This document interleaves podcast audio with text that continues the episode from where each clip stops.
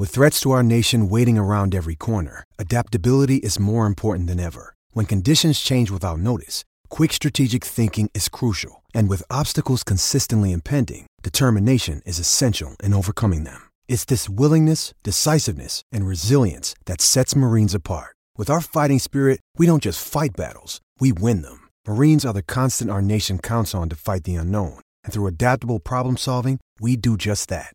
Learn more at marines.com. Three, two, one. You're listening to the Husker Online Show, your authority on Nebraska athletics. And we're back here on the Husker Online Show. Sean Callahan, Robin Washut now uh, talking basketball as uh, we take a break from spring practice discussion as um, Nebraska basketball just finished up the spring signing period. Um, a consensus national top 20, top 15 level class, one of the best we've ever seen in the online recruiting era. And here to talk more about that signing class with us is Husker basketball assistant, a great friend of the program, Matt Abdelmassih. Coach, first of all, congrats on wrapping up the signing period, but I know it's never over. There's always roster movement, always things going on, but you got to be, be relieved to, to at least get to this mile marker. Yeah, no, it certainly has been a wild ride, just like it's been for every program and every sport in the country the last 13, 14 months. For us, I'm really proud of the fact on how we've capitalized off of uh, all the hurdles that were and roadblocks that were ju- jumping at us and, and put there in front of us. So um, certainly satisfied um, with the overall class rounding out. Most importantly, just so excited about bringing quality kids to this program, to this community. Of course, really talented players as well, and you know we're uh, we're really really excited about where we're headed and uh, going into year three. Now, how different was assembling this class compared to the past couple? Because you know, the past couple classes, you were literally resetting the entire roster. It felt like for the most part. Well, now you brought back uh, you know seventy percent of your per- scoring production from last year, and you're complementing those guys with with this 21 class. I guess how much difference did that make? Uh, the fact that you actually had some um, you know returning production to build around as opposed to doing a, a complete roster overhaul. Yeah, I mean, ultimately, when you're building, there's no exact science or steps that you take on how exactly it's going to go. You know, certainly it's it's no uh, mystery on what we inherited, and we had to quickly put together a team. Which, therefore, when you have to put together just the sheer amount of, of scholarships we had to fill, you know, ultimately there's going to be some some kids that you take that might not be um, potentially long term plans. Um, you're just filling gaps with, with certain roster needs just to go out there and put a team that has a chance to be competitive. So we do that in year one, and you know, very excited about the sit out kids that we did get year one that proved to be Big Ten worthy players come year two. Um, but you know, this was always the year being somebody that's worked at two other programs where we've pretty much um, I had to do very similar things on on making that progression to where you have a, a stable amount of players and build off of that.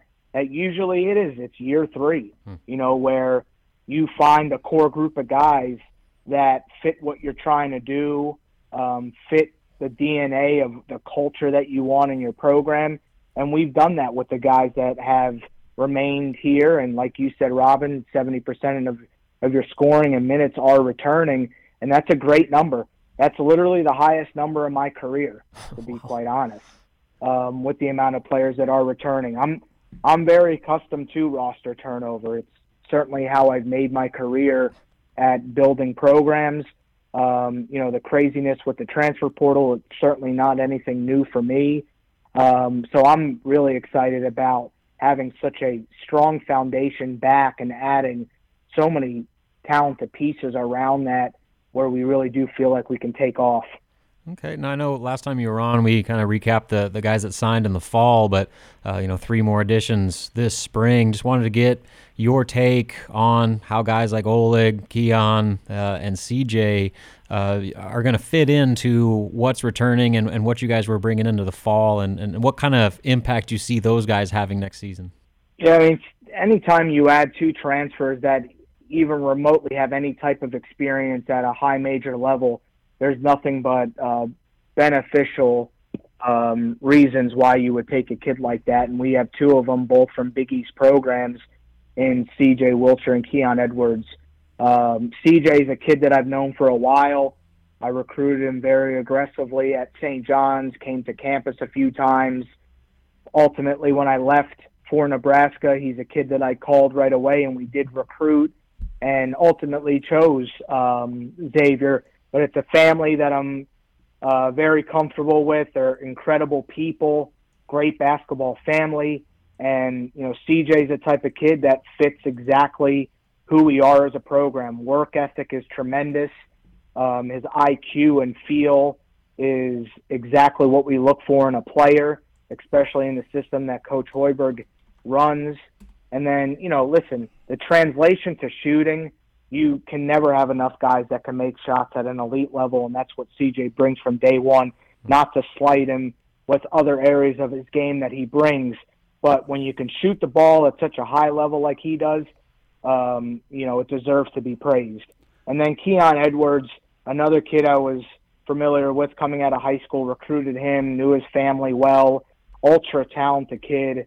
You know, every bit of six seven. His versatility is unbelievable can score from every level. The thing about him, we're so excited again. Once once again, similar to CJ, is just his shot making ability, just a beautiful, effortless stroke that uh, immediately should have a huge impact. Both of those kids will play significant minutes and and have significant roles on what we're trying to do. If we're going to win at the level that we think we are, those two are going to have to have uh, big impacts immediately. And then Oleg is a kid that I uh, had known about throughout the year.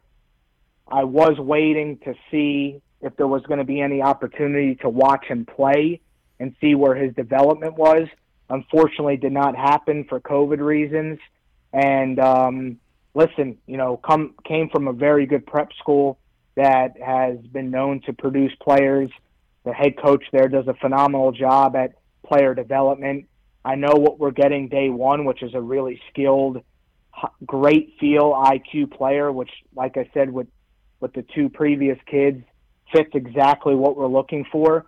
Um, but ultimately, you know, can he make an impact day one? You know, we're we're not going to find that out till he gets to campus because mm-hmm. physically, you know, it's it's such a different game than uh, European basketball for these kids to walk in. Even though he was at a prep school, unfortunately, his experience at the prep school was a very limited one because of COVID. So it is going to be a work in progress. But the one thing you can't teach is seven feet, you know, and he's every bit of it. We're talking with Nebraska basketball assistant Matt Abdelmassih. Coach, the eligibility rules where everybody got a free year and um, just all all of the things that the COVID year brought. How complicated is that going to make roster management long term um, in college basketball? You know, for us, it, it didn't make things complicated at all. You have honest conversations with your kids uh, throughout the year, but then specifically at the end of the year, just to evaluate where things are at for them, both basketball wise and off the court, just to see if it's the right fit. Um, that is a part of, of college athletics.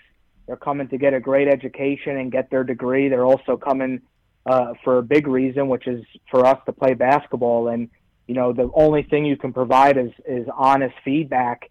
Um, you know the way we managed the extra year of eligibility i thought was really well and had honest conversations with kids um, you know specifically with kobe. And and trevor was always planning on returning of course just playing limited minutes this past season because it was a free b year for him because he had full intentions on sitting out and, and using that year for development reasons. Um, I think it speaks volume to when kids want to return. Not every program has had that. A lot of programs have lost their so-called super seniors that can use that year of eligibility. Ours wanted to stay. Um, you know, still having conversations with Thor about what his plans are. Um, you know, certainly he's been an unbelievable representative for this program for four great years. So we're going to be fully supportive with whatever decision he makes. Um, but yeah, I think it's it's one that is easy to manage as long as you're realistic and transparent with having conversations and do right by each student athlete that that's within your program. And I feel like the way things have played out played out to our favor and, and to Nebraska's favor. So looking ahead to, to next year's roster, I mean, you got 13, maybe even 14, maybe 15 scholarship guys uh, that p- could potentially all all factor into the rotation. I guess now, how does the process begin about uh, you know uh, identifying roles and um, you know keeping everybody happy and and, and basically uh, finding a way to use all these pieces you've been able to assemble over the past three years? Well, fortunately, that's what they pay Fred the big bucks for is to make those decisions. You know, I just sit there in the background and help him manage it, but listen, I mean, Robin, at the end of the day, you know this, and it's not a cliche. I mean, when we get the entire group here, there's going to be new faces, and it's going to be a, a great mix of old faces and new faces. And over the course of the off season, you know, that stuff plays itself out. I mean, of course, we go into it with a mindset of, of what guys' roles are going to be. But the thing that is exciting, we're going to have legitimate depth at every position across the board. And in this league, where it is such a grind, um, you have to have legit depth because if you don't, I do feel like your ceiling is a lot lower. And that's why our excitement is, is very high and we're so optimistic about where we're headed as a program with the class that we've signed and the kids that we're bringing in with the returners.